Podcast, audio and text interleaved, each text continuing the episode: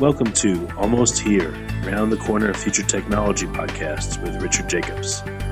Future technologies poised to transform our lives for better or worse are the focus of this podcast. Almost Here means these technologies are now here and starting to be used, or just around the corner, from Bitcoin to artificial intelligence, 3D printing, blockchain, virtual reality, and more. Hello, this is Richard Jacobs with the Future Tech Podcast. My guest is Murray Thom. He's the Director of Software and Cloud Services at D-Wave. And D-Wave uh, does quantum computing services, which we'll get into. So, uh, Murray, thanks for coming. Thanks, Rich. Yeah, great talking to you. Yeah, so tell me about D-Wave. What's the uh, premise of the company?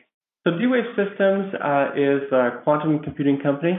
Our mission is to unlock the power of quantum computers for uh, the real world today. We've been uh, doing that since uh, just just approaching 20 years now, um, building practical quantum computers and and making them available uh, to uh, our customers and users and developers. Yeah, I've talked to several people about quantum computing, uh, you know, the technical side, but I wanted to start differently with you. So, are we are we actually close to having quantum computers in use by industry, and what will be some of the first uses when it does come, in your opinion? Yeah, absolutely. So um, we're we are in fact already seeing uh, users in industry making use of quantum computers. Um, so D-Wave has been working with um, customers and collaborators for eight years now on our quantum computing systems. Uh, we were actually one of the earliest providers of, um, of cloud access to our quantum computers.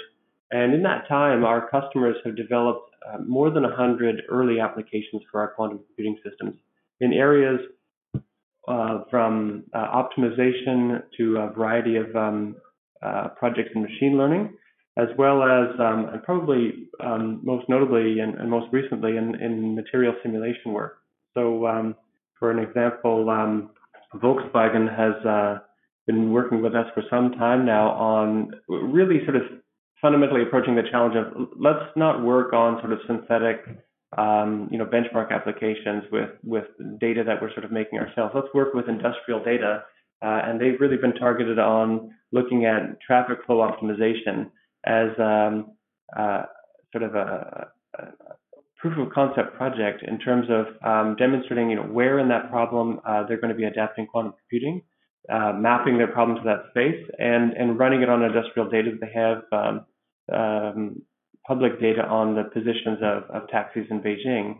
And now, you know, having completed that project, they're looking to extend that a, a real-world application workflow, which will include, you know, actually enabling uh, users a year from now to be able to uh, sort of request routing information through their phones and have that basically go through a hybrid system where it actually does some um, uh, optimization through classical resources and also makes calls to quantum computers to uh, to basically suggest to them sort of real-time routing uh, in terms of, in terms of their, you know, um, their route through traffic. So you're saying, okay, so this is when someone wants to hail a taxi in Beijing. Right now, obviously, we use classical applications to determine which taxi is closest to that person and which one should be assigned to that person, right? And you want to mm-hmm. use quantum computing along with classical computing to make that algorithm what faster, uh, I mean, what what would change yeah. by using quantum computing with it? And at what point would you use quantum computing versus classical, and why is it better? For that example. Yeah, that's a good question. So the um, so there's um, let's say if we were to take like traffic flow optimization uh, and try to break that down into two two subtasks. There are some tasks where you basically say, I have two points on a map, and I know that this particular um, car wants to get from A to B. What's the shortest path algorithm? And there's efficient classical algorithms for basically looking at you know particular routes and basically saying, okay, this is the shortest path that's available to them. But if you have a large system of cars, you don't necessarily want, and this is sort of Volkswagen's vision, vision you, you don't necessarily want like 5,000 people to try to take that same route because the car, the road doesn't have that kind of capacity. So once you've established, let's say, a variety of routes that cars could take, then you have a, an optimization that you need to do where the choices of the routes that the cars are going to take are related to one another. They have correlations. And uh, as they begin to make their choices, other cars should sort of make choices differently. And that optimization is a, is a more challenging optimization for classical computers to do. So that was the portion that they mapped to the quantum computer. And you know the, the quantum computers that D-Wave is building have sort of like a, a core function that they're they're running at the at the low machine level, and that that is the the effectively the difference that quantum computing can make um, for their applications is is helping to make some of those more complex optimizations um, possible to do. Um, and you know, so in some cases, you know, alternatives include you know making classical um, alternatives to them, and and uh, maybe those are are working well, but they don't particularly scale well. Maybe they have to make approximations to solve them with classical computers that don't yield the same results as if you were able to solve the problems directly. So depending on which uh, application you're looking at and, and, where our customers are using the technology, there's sort of different benefits that people see realized. Uh, but the ultimate goal is to get solutions to those types of problems, you know, faster or with better quality, or even matching quality and time, you know, being able to do it um, less expensively. Well, it seems like traditional computers work best when there's an algorithm to solve something, and then they can just, you know, churn through it. But quantum computing works more of like in a brute force fashion, fashion, or like when there's a heuristic. There's no specific algorithm to do something, but it can run so much faster and in parallel that they can still get good results when classical computers wouldn't at that point. Yeah, there's this interesting thing about quantum computing. So often when we talk about quantum computers, we talk about what is it that's making them different? You know, we have the computers on our on our uh, desktops and our laptops and on our phones. You know, they're inside there. There are chips which are basically processing information for us, and and at D-Wave we're making similar chips housed in different systems to get them at the right operating conditions. Um, and the fundamental building block there is a, a, bit of information, which is then made quantum mechanical, and so uh, the quantum bit is referred to as a qubit. What's interesting about that is that a qubit it's a binary system. When you measure it or evaluate it, it can only be a zero or a one. But because it's quantum mechanical, when you're processing with it, it can be in both states simultaneously. And what's significant about that is that if you put, if you create a memory register out of those quantum bits and you want to store information in that memory register, it can now contain all of the possible states that the memory register could house. So if you have, um, let's say, you know, two qubits, it could it could basically be in all four uh, states at the same time. If you had um, 10 qubits, it could be all in all 1,024 states at the same time. Uh, but if you had 300 of these quantum bits, the memory register could be in more states than the number of particles in the universe. So what's really interesting about that is that as we're making our quantum computers, and as people are designing algorithms for quantum computers, they're they're they're looking at that enormous sort of exponentially sized um, solution space capacity and trying to create algorithms which search that solution space quickly and provide you with high quality solutions. And that's what the processors at D-Wave do. So when you're programming a quantum computer, you you you may, in some sort of models of quantum computation, actually tell it how to use quantum mechanics in order to solve problems. But at D-Wave, we're trying to make quantum computers that are practical, that are that people can sort of use in application right away. And our experience is that um, there's not a lot of quantum physicists in the world, and there's not necessarily a huge number of people who want to learn quantum physics before they start programming the quantum computers. So the notion is that um, you don't necessarily have to control the quantum mechanics. You can actually set it up so the quantum mechanics uh, basically works to find a solution for you. And the way I would characterize that sort of using like a, a common metaphor would be like um, programming a quantum computer is a little bit like making a maze, you know, for a mouse, where um, you have some particular, you know, space that the uh, like a solution space that you can kind of move through, and you have a particular goal you want to get to the exit. But you know that your problem has penalties and incentives, it has barriers, uh, and so you're you're basically as a programmer you're setting those up in the maze. Now, in some models of quantum computing, um, you are basically placing a quantum mouse in the maze, and then you have to put it into superposition and then move it through the maze and then get it to interfere with itself in order to make its way to the exit. Um, but in in the types of quantum computers that D-Wave is providing, you basically put a cheese, a piece of a cheese, by the exit of the maze. It's sort of an incentive. And what happens is the quantum mouse then uses quantum mechanics to move through the maze to find that piece of cheese and, and tell you where the exit is. So, you know, in, in some of the application building, what you're looking to do is you're looking to solve your problem. You, you want the solution to your application. Maybe the you know the traffic routing uh, solution for your uh, for your cities. Um, and so so you just want that mouse to basically move there as quickly as you can. In some cases, what you're trying to do is learn about the quantum mouse. You want to figure out how does it behave and what kind of problems is it suitable for. So you're constructing mazes and then seeing how it moves through that. And, and developers of our quantum computing systems are are doing a little bit of both uh, whenever they're programming uh, our quantum computing systems. So, like in the mouse and the maze example, um, traditional computing, the mouse would have to go one way, and then you know, let's say it moves forward one space. Now it has to reevaluate and see, okay, can I go left, right, forward, or back? And it keeps moving, keeps moving, but it would have to go down X number of paths and then retrace. But with quantum computing, it sounds like you could simultaneously, I guess, quote unquote, try every path through the maze because of superposition and theoretically see space and possibility all in one second, right? Or all in one processing unit or cycle. Exactly. Yeah, Rich, that's that's that's yeah, absolutely on point.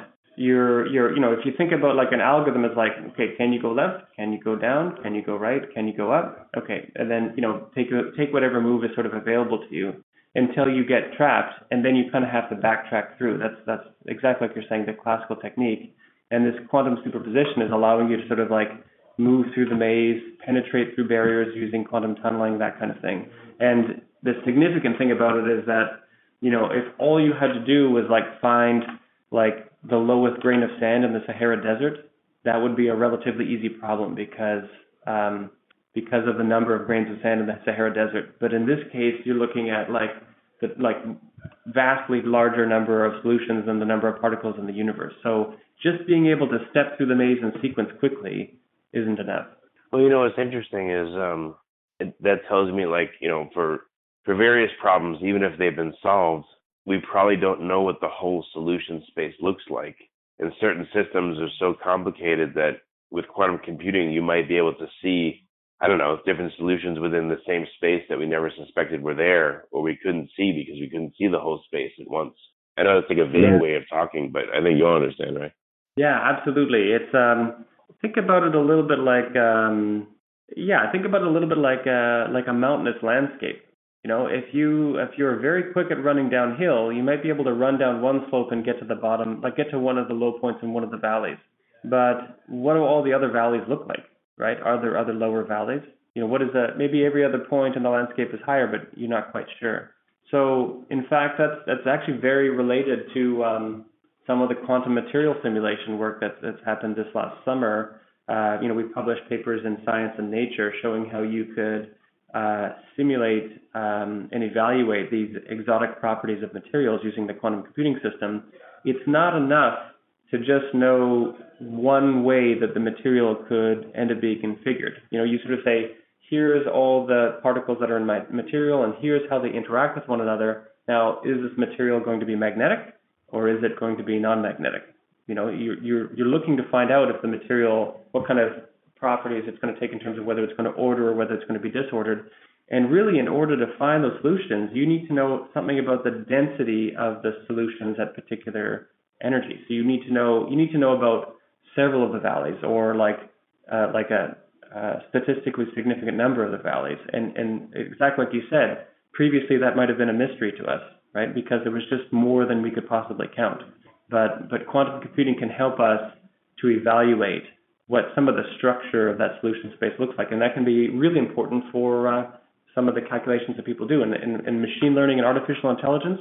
I mean, it's it's a uh, it's heady mathematical statistical stuff, but that is related to some of this computational complexity that um, that researchers and developers and, and, data scientists are trying to um, program their way through in this space is is basically you know looking at like what are the shapes of some of these solution spaces because that affects how the the machines that they're training it affects how they learn.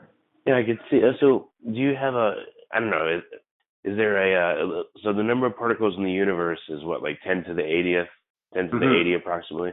So do you yeah. have a chart don't know in your office of or in your mind of other problems? And if we start with like the number of particles in the universe 10 to the 80th um, what other problems have you looked at and what is their order of magnitude? Because now we have like an anchor you know? Well the interesting thing is i mean when we're at D-Wave, when we made our 500 qubit quantum computer, it was searching through solution spaces that were already larger than that 10 to the 80th. And now the the D-Wave 2000Q, which is four times larger, um, we're you know the numbers are getting it's it's one of these things where the numbers are so big, it's almost like it's hard to kind of fathom them anymore. Um, and and the interesting thing is, as we're working with our customers, you know, so for instance, um, you know, as as people are trying to take real world problems and then map into these expressions of like what they're what they're trying to get done, they're they're even larger still.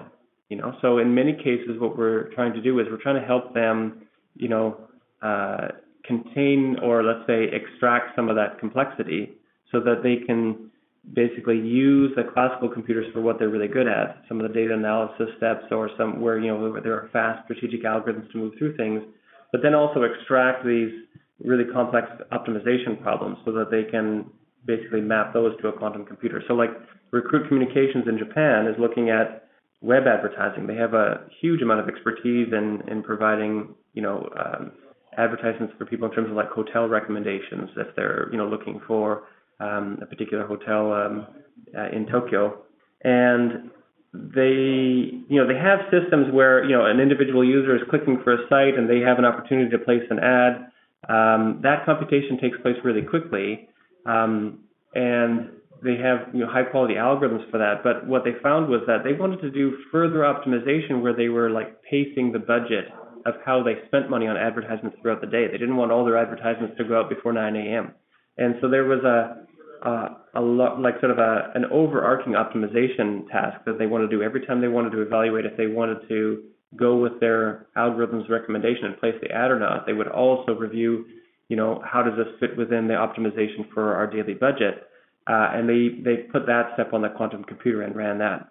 So um, you know that that that's an optimization problem that we kind of see every day. That that's sort of like a very real world example, and it's it's it's interesting to to think about the fact that the mathematics that underpins that can be as complex as that. You know, and in and in those kinds of solutions, uh, customers like Recruit Communications are looking for just very fast, high quality answers. So, what are some of the solutions that you've been working on or you've seen that were most fascinating to you? I don't know. You don't have to name the companies, let's say, or if you can, great. But you know, what kind of things have you uh-huh. worked on that that were like amazing to you? Well, I mean, the the nice thing. Let's see here. So, the the nice thing about working at D-Wave is that we have some quantum computing hardware that's working at a large enough scale that people can really use it for um, building and running sort of practical application development. And and once you can kind of get to that point with 2000 qubit, it, it's you know I, I, mentioned the quantum material simulation, which is fascinating. You know, it it, it uh, it's related to a subject, um, uh, some theory that won the Nobel Prize in 2016. Um, and you know what's fascinating about that was that um, as we were um, looking to write up the results, we had a um, let me actually pull this up we um, we consulted with the professor who had actually been one of the winners of the Nobel Prize in 2016 related to that subject. And at that time, the Nobel committee or organization had sort of put out a press release saying, "Hey, the hunt is on now for exotic materials of matter." And that scientist, um, Dr. Michael Kosterlitz, said that uh, that work represented a breakthrough in the simulation of physical systems, which are otherwise essentially impossible.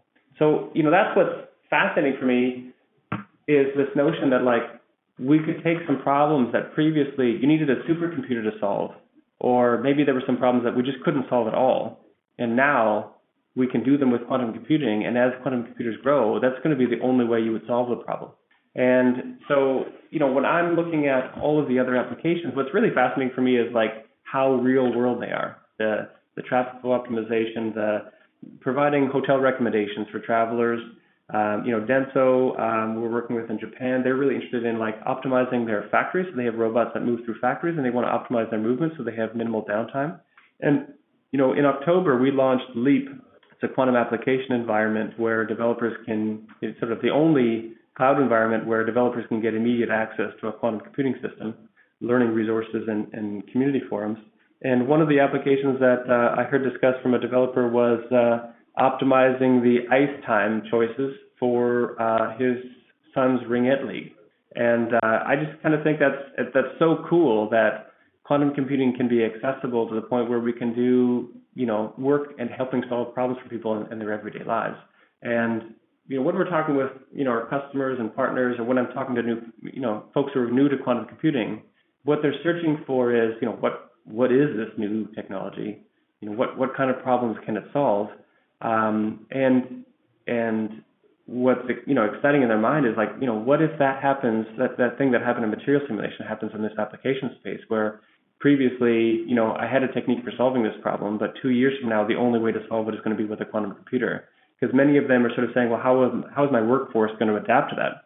How is the economy and the you know developers who are programming for these systems going to adapt for that? And and that's part of the reason why we have this quantum application environment out is because um, every one of us who comes to quantum computing is both a teacher and a learner. You know, where we we need to be able to interact with that community through those forums or through those conversations so that we can learn from the community and their common experiences, but we also have our own knowledge to bring, you know, expertise about the application space that we're working on, or maybe, you know, mathematicians are bringing their math or statistics skills.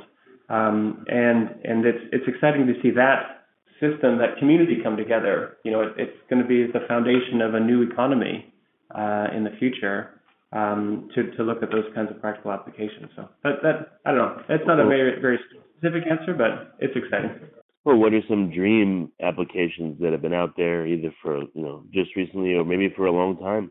Maybe stuff that's been around for centuries. I don't know. That would what do you see quantum computing being able to uniquely tackle? That uh, again has been the hope or the dream of many people. Yeah, I mean, I think that um, I would say that like probably the thing that really gets me going, that like really keeps me focused on like it's you know helping to make some of the complexities of quantum computing simpler for people are are ones that really like touch our lives. So um, a few years ago, I had an opportunity to visit with a researcher at the Children's Hospital of Los Angeles uh, who was studying um, research and, and uh, medical treatments for childhood leukemia. And you know, they they sort of say, you know, we we have a treatment for childhood leukemia. It's uh, not everything we'd want it to be, but it's generally quite successful. And their goal was what they would like to do is be able to predict whether or not um, a particular patient is going to um, their bodies are going to be receptive to the treatment. Because if they if they could predict that they weren't, the treatment is quite tough, and they wanted to save them from that. And it would, if they could help to segment the the group of patients into those for whom the treatment would work and those who wouldn't, and they could get closer to personalized medicine. They could start pouring research dollars into finding the treatments that would work for the group who weren't responding to the treatment that they did have.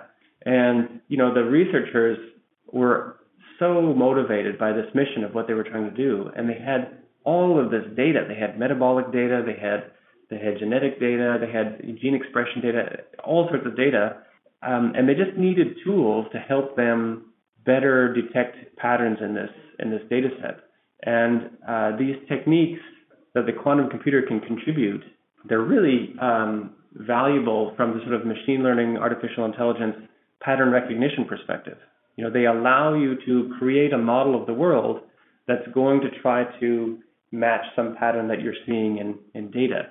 And so, you know, I would really, I would really love to see that, to see that come together, um, to see the technology come together with the researchers who have the, the medical expertise and the, you know, machine learners who have the programming and algorithms expertise um, to come together to create a solution in that space. I think that would be tremendously exciting for me. Having worked at D-Wave for 16 years, um, I would really feel like you know, all that time, you know, I had really had a lot of value and meaning, you know, seeing an, uh, an application like that uh, come to fruition. You said um, you have a machine that has that has a pow- power of what, 2,000 qubits? Is that the hmm. largest one you have, or? Yeah, that's right. We have our, our latest product is the D-Wave 2000Q. Um, it's got um, it's a processor chip designed with um, 2048 qubits in it, but uh, of course, with fabrication processes, not every qubit works out. Um, and uh, we have customers with 2,000 qubits on site. Um, Google and NASA, for instance, have a, a 2,000 qubit at their location. Um, and we also have a number of customers who are accessing our systems uh, remotely here in Vancouver and, programming on the D-Wave 2000 Qs. Is there a breakthrough point? I mean, as I thought that in the world that didn't even exist a hundred qubit computer. I'm surprised you guys have one that's so you know so large. But uh, is there going to be a breakthrough point? Like, what's the goals of D-Wave? Are you working on a thousand qubit one? Will that be just unbelievable, or uh, do we even need to go there with that scale? Well, the yeah, I mean, we're we're working on our next generation devices, which um, the interesting thing about quantum computing is that um, we're often measured. We often sort of talk to each other about like you know how many qubits are in the systems that we're building, but there's a lot of um, other features of the computers that we're also simultaneously trying to work on improving. Um, so, for instance, um, that you know the number of qubits basically determines sort of the capacity of your quantum computer to take a, a portion out of your problem. The bigger it is, the more of your problem you can fit into the quantum computer. There's also um, programming devices uh, between the qubits in your quantum computer, which are couplers. And these are uh, some of the programming parameters you use to kind of create those walls in your maze, those relationships that sort of tell you where there are penalties and incentives in your in the problem that you're working with. And so in our next generation device, we're also looking to increase the connectivity of our processor because that's going to make it easier for our users to map problems to the system.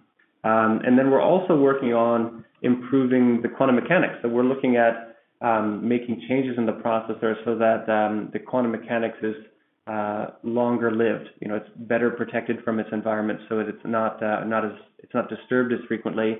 And that is basically going to, you know, in that in that maze analogy, that it's going to mean that the mouse has um, is better able to use quantum mechanics to sort of work its way through the maze and find the solutions for you.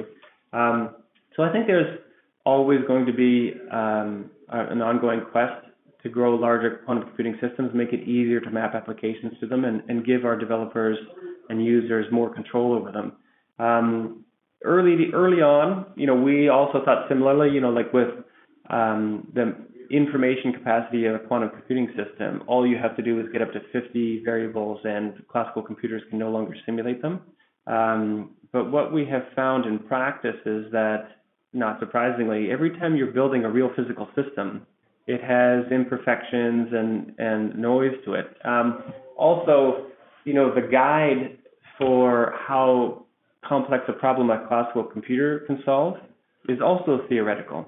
So maybe it's not possible to prove that a classical computer could solve a 50 variable problem in the worst possible case. But when you actually start creating the instances and solving them, many times classical computers have heuristics which are very efficient. You know, so it, it becomes a difficult challenge just to find the problem, the one instance of the problem that they can't solve. Um, so that's the nice thing about you know pushing up to the scale of 2,000 qubits. I mean, we had it was very challenging in the early days when we had our 128 qubit system that we sold to Lockheed Martin in um, 2010. And then when we were getting up to our 500 qubit system, we were really sort of pushing the boundaries. People were researchers were coming into the space to sort of determine, you know, how do we benchmark quantum computers and how difficult is it for them to compete with classical computers. Um, but now at the 2,000 qubit scale, with that sort of research work I was talking about, we're really starting to see uh, a lot of places, and, and we're hearing from our customers that they're starting to see the benefits of using quantum computers for uh, tackling some of these complex problems. So it's kind of um, you might think it might be a sharp line where once you cross, you know, 50 qubits or 100 qubits or 200 qubits, nothing can be simulated anymore. But in fact, it's a little bit more like a spectrum, and uh, and you just start you know, it's like a, you know, start working away from like the, the thin tail of very, very difficult problems, and then you start working your way up towards the, the thicker body of uh, more complex problems that are routinely difficult to solve. Well, if you were to picture like an infographic, you know, of the number of qubits and the type of problems you could solve, and we extended it all the way out to like a million qubits, what kind of stuff would you see on the infographic? This is a is a game to play. You know, what if I dropped a million qubit computer in your lap and say, here, what could you do with it? And what could you do on the way to that million? You know, what are some thoughts you have? Well, I mean, that's uh, yeah, that's an interesting game to play because um, when it comes to yeah, I mean, so I'm trying to think. There's a couple of perspectives I'm coming at here. So if you build like the world's biggest quantum computer and it was perfectly implemented, and you were going to try to do with it what um, what people have commonly thought of as being the application for quantum computing, like running Shor's algorithm to factor numbers. If you were to then test it by sort of randomly giving it um, numbers and saying, okay, factor this number and let's compare it to an algorithm, uh, you know, that would be a really, it would actually be very difficult for it to compete in that test. It's sort of a, it's sort of a funny case, but I mean, you know, half the numbers that you would give it would be divisible by two, right? And then, you know, another third would be divisible by three kind of thing. So, so you have this sort of funny scenario where like that heuristic that you would run on a classical computer, which is try dividing by two, try dividing by three, try dividing by five, try dividing by seven, you know, it would actually be able to solve 90% of the numbers, factor 90% of the numbers in like constant time. So, so that's sort of funny. You gotta, you do have to sort of think carefully. Even if you had a large scale system, you know, you would, you're really going to use it in a hybrid case where classical computers are going to do a large portion of the problem, and you're just going to reserve it for some really complex instances. Um, but the other thing is that it's it's much more helpful if you kind of get the computers in stages because you learn so much along the way. You know that the complexity, even for the human developers, grows at each stage, and so they actually create tools and abstractions and utilities which which then allow them to handle that complexity as the system grows in size. But if you know, just to sort of answer your question very specifically, um, I think that we're sort of saying, I mean, once you got up to a system of that size, a million qubits, there are going to be, even at the 5,000 qubit scale for the system we're going to be solving, there are going to be problems that humans previously could never ever solve at 5,000 qubits. That now we're going to be able to create the solutions for and they're not just it's not just going to go from like not solvable to solvable. There's going to be this massive time difference in terms of like how easily they can be made available. And anytime in humanity we've um, created an engine which can basically do something easily which previously was difficult to do like a you know the create a like a, a, a, a steam engine for instance which could actually like pump you know liquid out of mines or something like that. Um, people were able to find ways to use it uh, effectively. So, um, yeah, I, I, think that you know we're going to be able to discover novel materials which people can then use when they're designing all sorts of components, and and we're going to be able to use it for you know we're at this age in our world right now where there's just we're just bombarded with data and sensors are very inexpensive so we can just collect as much as we could possibly want but we want to create insights out of that data and some of them are, you know, detecting cats on the internet are probably accessible to the kind of technologies that we have today. But um, even being able to fill out uh, uh, forms or to detect relationships between things, logical relationships, is something that still eludes machine learning uh, and and those kinds of algorithms. Uh, so I, I, think those kinds of things are suddenly going to come become unlocked. And then, yeah, I mean, I'm not uh, I'm not sort of uh, an expert in the science fiction space, but I think that um, that's really going to uh, um, create possibilities I probably couldn't uh, couldn't imagine today. So, so that, gotcha. That's, that's cool. Oh yeah, no, that's, that's I just wanted to ask you to you know to think about that for a minute. So okay. Um, uh, one last question. It's kind of a mundane one, but you know I, I don't know much about quantum computers, but I've heard they have to be run in very special environments and they have to be run at like super low temperatures. So can you can you list a few of the factors that makes makes it necessary or the conditions necessary to run a quantum computer and why they're I guess delicate is that the word to use? Yeah. Yeah, absolutely. So uh, there are so just to give you a little bit of a map of the space, you know, quantum computers are this idea that in the most general sense of taking the weird laws and behavior, fundamental laws and behavior of the universe and turning it into useful work Taking things like being in multiple states at the same time, being able to tunnel between states and and make that do useful work for us. Um, so that's sort of quantum computing, and there's many models for how you would do that. You know, between um, D-Wave uh, and some of the other big players in the space, there's like three or four models of quantum computing that are, are being attempted in construction. And once then you've picked a model like as D-Wave has, then there's also many different ways that you could go about building it. And, and at D-Wave, we're building it with superconducting material. So building it with like chips which have metals carrying, you know, currents on, on chips that can flow electricity without any resistance. So I'm going to narrow my answer to that space. You know, the, then you have this chip doing this delicate quantum mechanical computation for you, and you can't even have like a photon of light hit it because it'll actually change the state of the of the processor and maybe collapse the computation that you're working on, and then you'll need it to kind of recover. So um, so we have you know um, really low temperatures because that's where those metals can carry the current without uh, producing resistance. So when I say low temperature, I mean like lower than 100 times uh, below the temperature of interstellar space. We also have um, very low magnetic fields. So that's because we have loops of current, and loops of current can basically interact with magnetic fields around us. So those are also um, 50,000 times lower than, than Earth's magnetic field.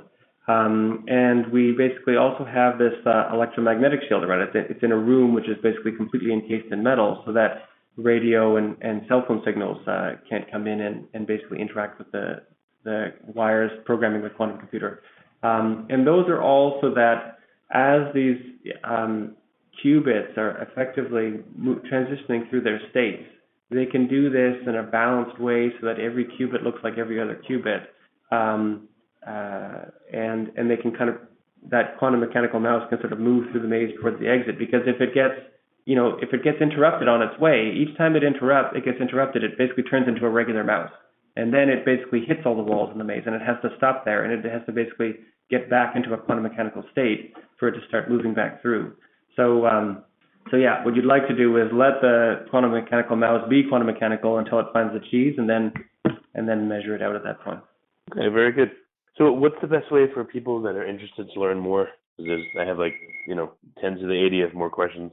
Um, how yeah. can they reach out and uh, well, find out more and, and, maybe suggest collaboration? Yeah, we've tried to make as much of this available um, to folks as possible because the barriers in quantum computing are really coming down now. So we have a lot of developers. You know, we have um, you know, 100 early applications developed on the system. There are thousands of developers, um, you know, programming quantum computers now and, and uh, getting access to the tool. So if they go to our website, they'll see a link to our quantum application environment called Leap. And um, they can go there, they can sign themselves up for free, and they'll see that they'll get um, one minute of access to a quantum computing system, enough time to run 400 to 4,000 experiments. You'll also see a variety of learning resources we've made available there, illustrated demos, um, in-browser programming example and document uh, programming examples and documentation, so they can interact with programs for the quantum computer, and also links to our open source tool suite, so they can go in, uh, download them. Uh, they're Python based and basically begin programming and you know building and running their own quantum applications.